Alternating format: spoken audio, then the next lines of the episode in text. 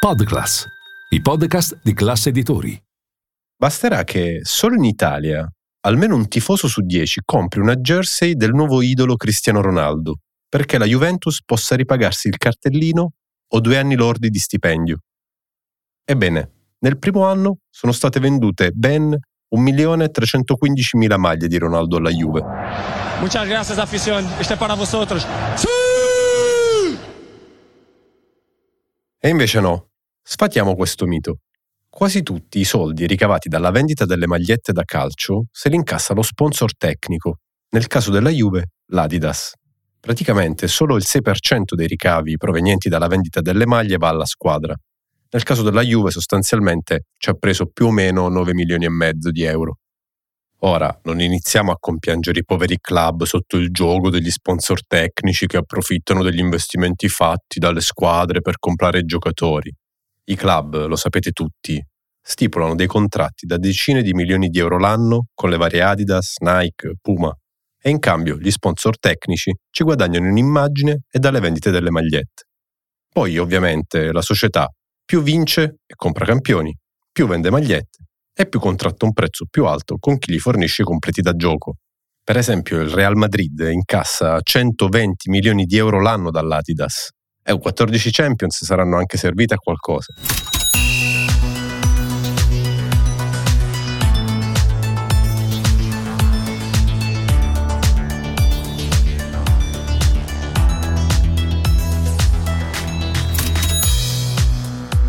Io sono Nicola Carosielli e questo è Pallone d'Oro, il podcast di classe editori che ogni settimana approfondisce i temi, le notizie e le curiosità sportive più importanti per raccontare cosa fanno i club e i protagonisti del calcio a chi come noi ha capito quanto la finanza sia entrata nel rettangolo di gioco e come ha cambiato gli equilibri del potere.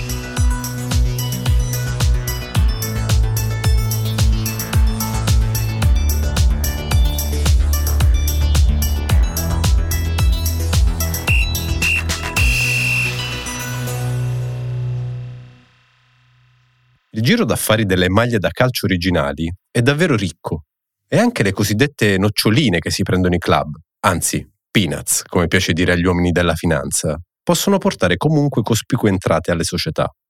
Pensate che solo nel 2022 il mercato dell'abbigliamento da calcio ha generato 10,2 miliardi di dollari, cioè al cambio attuale sono 9,56 miliardi di euro. I marchi leader, neanche a dirlo, si sono rivelati la Nike, che veste tra le altre l'Inter, il Barcellona e il PSG, l'Adidas, che veste la Juve, il Real Madrid o il Bayern Monaco, e Puma, che veste il Milan e i neocampioni d'Europa del Manchester City. Ma il motivo di questo giro d'affari miliardario sono anche i prezzi delle maglie originali, che aumentano sempre di più. Pensate ad esempio che la nuova maglia del Napoli, quella con lo scudetto sul petto per la prima volta dopo 33 anni, è aumentata di 10 euro passando da 120 a 130 euro. E nonostante questo, i tifosi partenopei sono impazziti per averla, arrivando addirittura a bloccare il sito. Ma ben venga il Napoli, che è aumentato solo di 10 euro, perché il prezzo di vendita delle maglie da calcio in Italia è cresciuto più dell'inflazione. Anche la Juve dalla scorsa stagione ha aumentato il prezzo di 10 euro, ma è passata da 140 a 150 euro. Il Milan è arrivato addirittura a 20 euro facendo pagare la nuova maglia a 140 euro dai 120 dell'anno scorso. E se il guadagno per i club su ogni maglia è modesto, diciamo meno di 10 euro, le esternalità positive sono incalcolabili. Quest'estate su Repubblica ho letto al riguardo il commento di una società tedesca di analisi, PR Marketing, il cui proprietario del gruppo, Peter Rollman, ha detto che quel che conta nel progettare una campagna di vendita, dal punto di vista di un club, non è trarre il massimo profitto da ogni maglia, ma capire che ogni tifoso che la indossa diventa un ambasciatore. È anche per questo che molti club, per così dire, più fortemente identitari, scelgono di farsi le maglie da sé. Per esempio, c'è il St. Pauli, una squadra che gioca nella Serie B tedesca e che deve il suo nome a un quartiere di Amburgo, che ha una tifoseria politicamente impegnata e che pretende la garanzia sfruttamento zero. E quindi il St. Pauli nel 2020 ha annunciato che avrebbe chiuso il contratto con Under Armour, che comunque non gli portava nelle casse delle vagonate di milioni, e di autoprodursi le maglie. Un risultato premiante, si fa per dire, anche per i tifosi, visto che la maglietta è stata venduta a 70 euro, facendone risparmiare 5. Ma ci sono anche casi in cui i club hanno imposto alle aziende produttrici di adeguarsi ai valori delle società. Ad esempio, Liverpool e Udinese hanno indossato delle maglie ricavate dal riciclo di bottigliette in plastica, così come fatto anche dal Real Madrid e dalla Juve, che hanno chiesto ad Adidas che la plastica fosse prelevata direttamente dagli oceani. O addirittura il club inglese Forest Green Rovers, iscritto nella Football League 2, che come materia prima per le divise ha scelto i fondi di caffè. E le scelte sulla sostenibilità premiano molto sulla fanbase più giovane, visto che l'89% dei tifosi tra 15 e 30 anni vuole che il proprio club sia attento alla sostenibilità del prodotto, sia in termini di ambiente, ma anche in termini di etica del lavoro. Pensate che sempre PR Marketing ha sottolineato proprio che per produrre una singola maglia ufficiale, che arriva a costare oltre 100 euro, ci vuole poco meno di un euro e praticamente 10 minuti in media. Questo perché il grosso degli sponsor tecnici fa eseguire il lavoro in Asia, dove gli operai e le operaie cuciono i tessuti a loro consegnati per un guadagno personale di meno di un euro a maglietta. Per l'esattezza, 6 centesimi al minuto.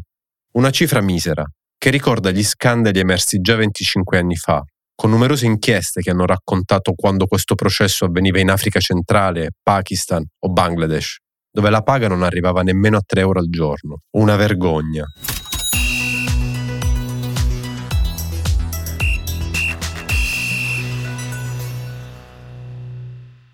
Ma ritornando ai club, un'altra delle squadre identitarie è il Napoli, che ormai da qualche annetto si autoproduce le maglie. Fino alla stagione 2020-2021 aveva un accordo con K, che versava nelle casse azzurre circa 8 milioni a stagione. Ma da lì in avanti ha deciso di non legarsi più a nessun fornitore tecnico e di autoprodursi quindi le maglie da calcio, affidandosi ad Armani per il design e a Uniswiss per la realizzazione vera e propria e affidando poi la distribuzione a Valentina De Laurentiis, figlia del patrono Aurelio. Ma se De Laurentiis lo ha fatto senza grossi dubbi per ragioni commerciali, in molti casi le maglie autoprodotte sono nate anche da esigenze per così dire estetiche. Vi ricordate la terza maglia della Nike di Roma e Inter nella stagione 2016-2017, quella in stile Fante Sprite? Ecco, senza arrivare a questi estremi, vorrei accennarvi a un caso molto curioso che arriva dalla Francia, con il Le Havre, squadra più antica del paese, fondata per alcuni nel 1872 e per altri nel 1894. Ora non fatemi entrare anche nelle contese d'Oltralpe che già abbiamo le nostre. Comunque, il Le Havre è nato in seguito a una partita mista tra rugby e il calcio come lo conosciamo noi, giocatasi nell'omonimo porto a fine Ottocento tra i soldati di due flotte inglesi che avevano attraccato lì. In sostanza, i colori sociali sono il celeste e il blu che rappresentano un riconoscimento nei confronti delle due università più prestigiose di Inghilterra, Oxford, il blu, e Cambridge, il celeste. Praticamente, nel 2015, la società decise di interrompere i rapporti con Nike, rea di aver tradito i colori storici della società per motivi commerciali. In sostanza, non aveva rispettato l'equità nello spazio dedicato al celeste e al blu. Così, l'allora proprietario e presidente Jean-Pierre Louvel decise di stoppare i rapporti con Nike, creandosi una propria marca d'abbigliamento per produrre le maglie del club e opponendosi, cito testualmente, al processo di standardizzazione delle divise secondo logiche commerciali. Il risultato però è favoloso perché in pratica a Louvel interessava solo la prima maglia e quindi la seconda che era bianca è rimasta griffata Nike. E praticamente questo è stato il primo caso di una squadra con la prima maglia di un marchio e la seconda di un altro. In generale, dobbiamo precisare, la scelta di autoprodurre le proprie divise ha quasi sempre riguardato club che non sono stati costretti a rinunciare a profitti ultramilionari per intraprendere questa strada e quindi hanno scelto le cosiddette in-house jersey, cioè le magliette fatte in casa, per motivi differenti. Per esempio, nel 2014 il Bristol City si è affidato per ben sei stagioni al brand Bristol Sport, privilegiando così un produttore locale. Una scelta che per certi versi ricorda quanto fatto da noi da Lecce. La squadra salentina, per volontà del vicepresidente Corrado Liguori, peraltro noto manager di Banca Generali Private, ha deciso di affidare la produzione delle maglie alla società M908 da 1908, anno di fondazione del Lecce. E sostanzialmente questa è una società del club che opera solo per loro e produce tutto quanto in Cina. Comunque, tra chi si fa le divise per sé e chi incassa lauti compensi di sponsorizzazione, il mercato delle magliette è un business incredibile e che non smetterà mai di alimentarsi. E il perché lo ha detto bene Daniela Corsaro, docente di marketing allo Yulm di Milano. La maglia da calcio è molto più di un oggetto. Rappresenta una comunità e i suoi valori. E infatti le maglie ufficiali in Europa vanno fortissimo. Negli ultimi vent'anni, pensate, la vendita di divise che replicano quelle indossate dai professionisti è aumentata in media del 157% e in Premier League è salita addirittura del 167%. Non ci stupisce quindi che i primi due posti nella top 10 dei club che nella scorsa stagione hanno venduto più maglie vi siano due inglesi, a partire dal Liverpool, che guida la classifica con 1,8 milioni di pezzi venduti, e seguita dal Manchester United, con 1,75 milioni circa. Poco dopo troviamo il Real Madrid, con 1,65 milioni di magliette vendute, e il Barcellona, con 1,278 milioni di pezzi, mentre la Juventus ha mandato in giro 680.000 maglie, che le valgono il primo posto tra le italiane, ma solo il nono al mondo. La classifica di vendita segue quasi sempre quella degli incassi da sponsor tecnici. Ad agosto vi ricorderete la notizia del rinnovo del Manchester United con Adidas. Il prolungamento degli inglesi con il brand tedesco toccherà i 105 milioni di euro a stagione per 10 anni. Praticamente per i Red Devils arriverà un miliardo di euro. Eppure, nonostante un deal incredibile a livello economico, non saranno gli inglesi la società resa più ricca dallo sponsor tecnico nel calcio europeo e mondiale. Questo perché i 105 milioni annui garantiti da Adidas al Manchester United permetteranno ai Diavoli Rossi il semplice aggancio al Barcellona, brandizzato Nike, al secondo posto. In prima posizione infatti resta il Real Madrid, che, sempre da Adidas, incassa 120 milioni di euro l'anno. In quarta posizione c'è un'altra squadra inglese, l'Arsenal, che sempre griffata da Adidas incassa 85 milioni di euro a stagione. Al quinto posto c'è il PSG con Nike, da cui incassa 80 milioni.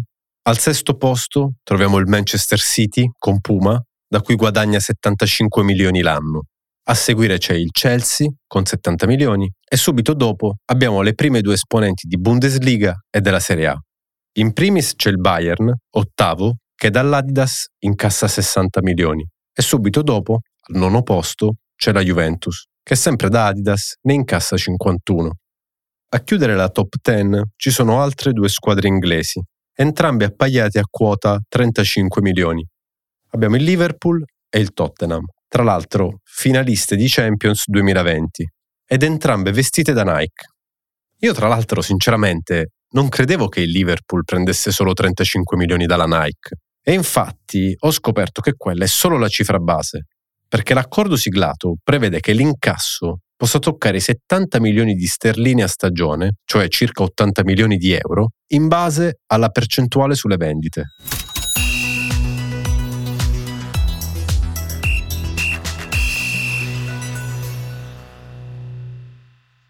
Vabbè, bello il Liverpool, bravissimi, fenomenale anche il Real. Ma da noi, quanto incassano le squadre dagli sponsor tecnici e dagli sponsor di maglia? Così è così, eh? Dipende dai club, ovviamente. Come detto, la Juventus domina con i suoi 51 milioni, mentre Milan e Inter hanno da poco rivisto il contratto con i rispettivi sponsor, Nike per i nero-azzurri e Puma per i rossoneri, portandosi entrambe in area 30 milioni. Per l'Inter questo accordo rappresenta un netto miglioramento. È passata da 12 milioni e mezzo a stagione, la stessa cifra che percepiva anche il Milan, a un accordo con una scadenza al 2031 a 20 milioni euro di parte fissa, che però poi potrà salire a 30 milioni tramite le prestazioni. La pioggia di milioni che arriva in casa Juve da Adidas non è paragonabile alle gocce che arrivano a uno dei club storici della Serie A, la Roma, che incassa dallo stesso brand tedesco un accordo di 5 milioni a stagione, cioè un decimo della Juve. Poco più giù troviamo la Lazio, che dalla Mitsuno incassa 4 milioni e mezzo. Via via scorrono le altre formazioni. Appaiate attorno ai 2 milioni e mezzo a testa ci sono l'Atalanta con Gioma e la Fiorentina con K. Subito dietro arriva il Torino con 2 milioni percepiti sempre da Gioma e infine a gravitare attorno al milione ci sono il Sassuolo con Puma e poi l'Udinese e il Bologna entrambi con Macron. I club comunque non vivono solo di sponsor tecnico, eh. E quindi vediamo più da vicino quanto le squadre possono arrivare a incassare ogni anno con le maglie. Partiamo da quella che incassa più di tutti dallo sponsor tecnico, cioè la Juve. Oltre i 51 milioni che percepisce da Adidas, fino alla fine di questa stagione ne incassa 45 da Jeep, cioè il brand di Stellantis che è la controllata di Exor, così come la stessa Juve. Tra l'altro, questa cifra sarebbe anche merito di una trattativa condotta anni fa da Andrea Agnelli, quando era presidente della Juve. Lui stesso, nella lettera di addio al club, ha ammesso di essersi recato dal cugino John Elkan, che presiede Exor, mostrandogli una bozza di accordo di sponsorizzazione con la rivale Volkswagen. Ai bianconeri poi versano un contributo annuale anche 6 Games, retro sponsor che garantisce tra i 6 e i 10 milioni di euro, e poi Bidget, uno sponsor di Manica che paga 7 milioni l'anno. In totale quindi la Juve incassa tra i 109 e i 113 milioni di euro all'anno dalla maglietta.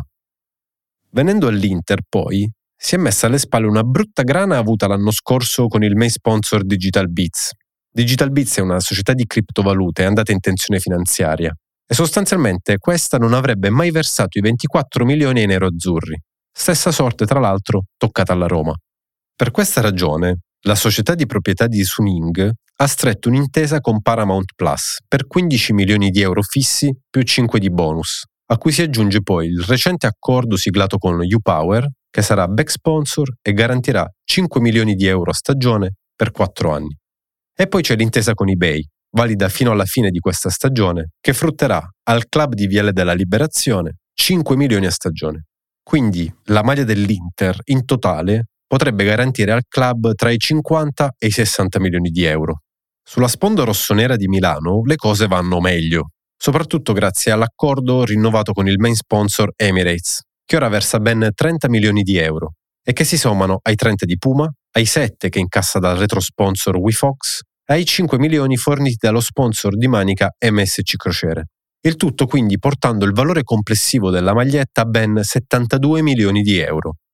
MSC, prima ancora di posare sulle braccia dei milanisti, è diventato il main sponsor del Napoli campione d'Italia, sborsando però cifre modeste rispetto a quella delle tre big di cui abbiamo appena parlato. Così, per posare subito sotto il tricolore, il gruppo dello shipping versa a stagione 10 milioni, che si aggiungono agli altri 10 versati da eBay, sponsor di Manica, e dal back sponsor Upbeat. Il tutto quindi per una ventina di milioni di euro. Si deve invece accontentare la Roma, altro club rimasto scottato da Digital Beats come l'Inter, che oltre ai 5 milioni che prende da Adidas, incassa qualcosa sopra i 3 milioni dal retro sponsor Auberge Resorts, di proprietà della famiglia Friedkins, che controlla il club. E in realtà non è raro trovare brand sulle maglie collegati ai rispettivi proprietari del club.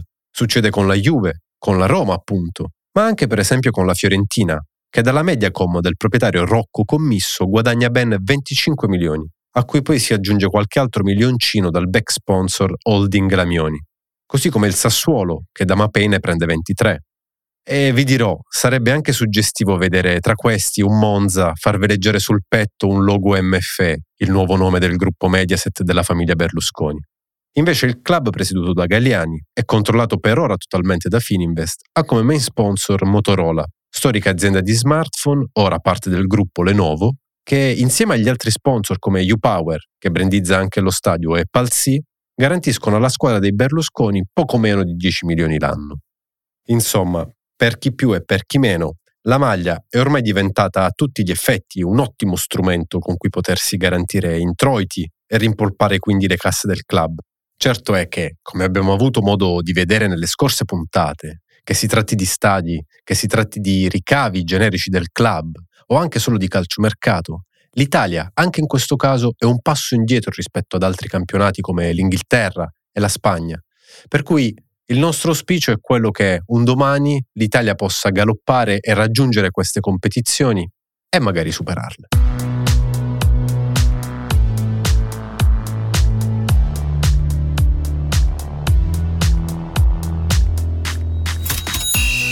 Avete ascoltato Pallone d'Oro, un podcast di Milano Finanza prodotto da Podclass, classe editori, a cura di Nicola Carosielli.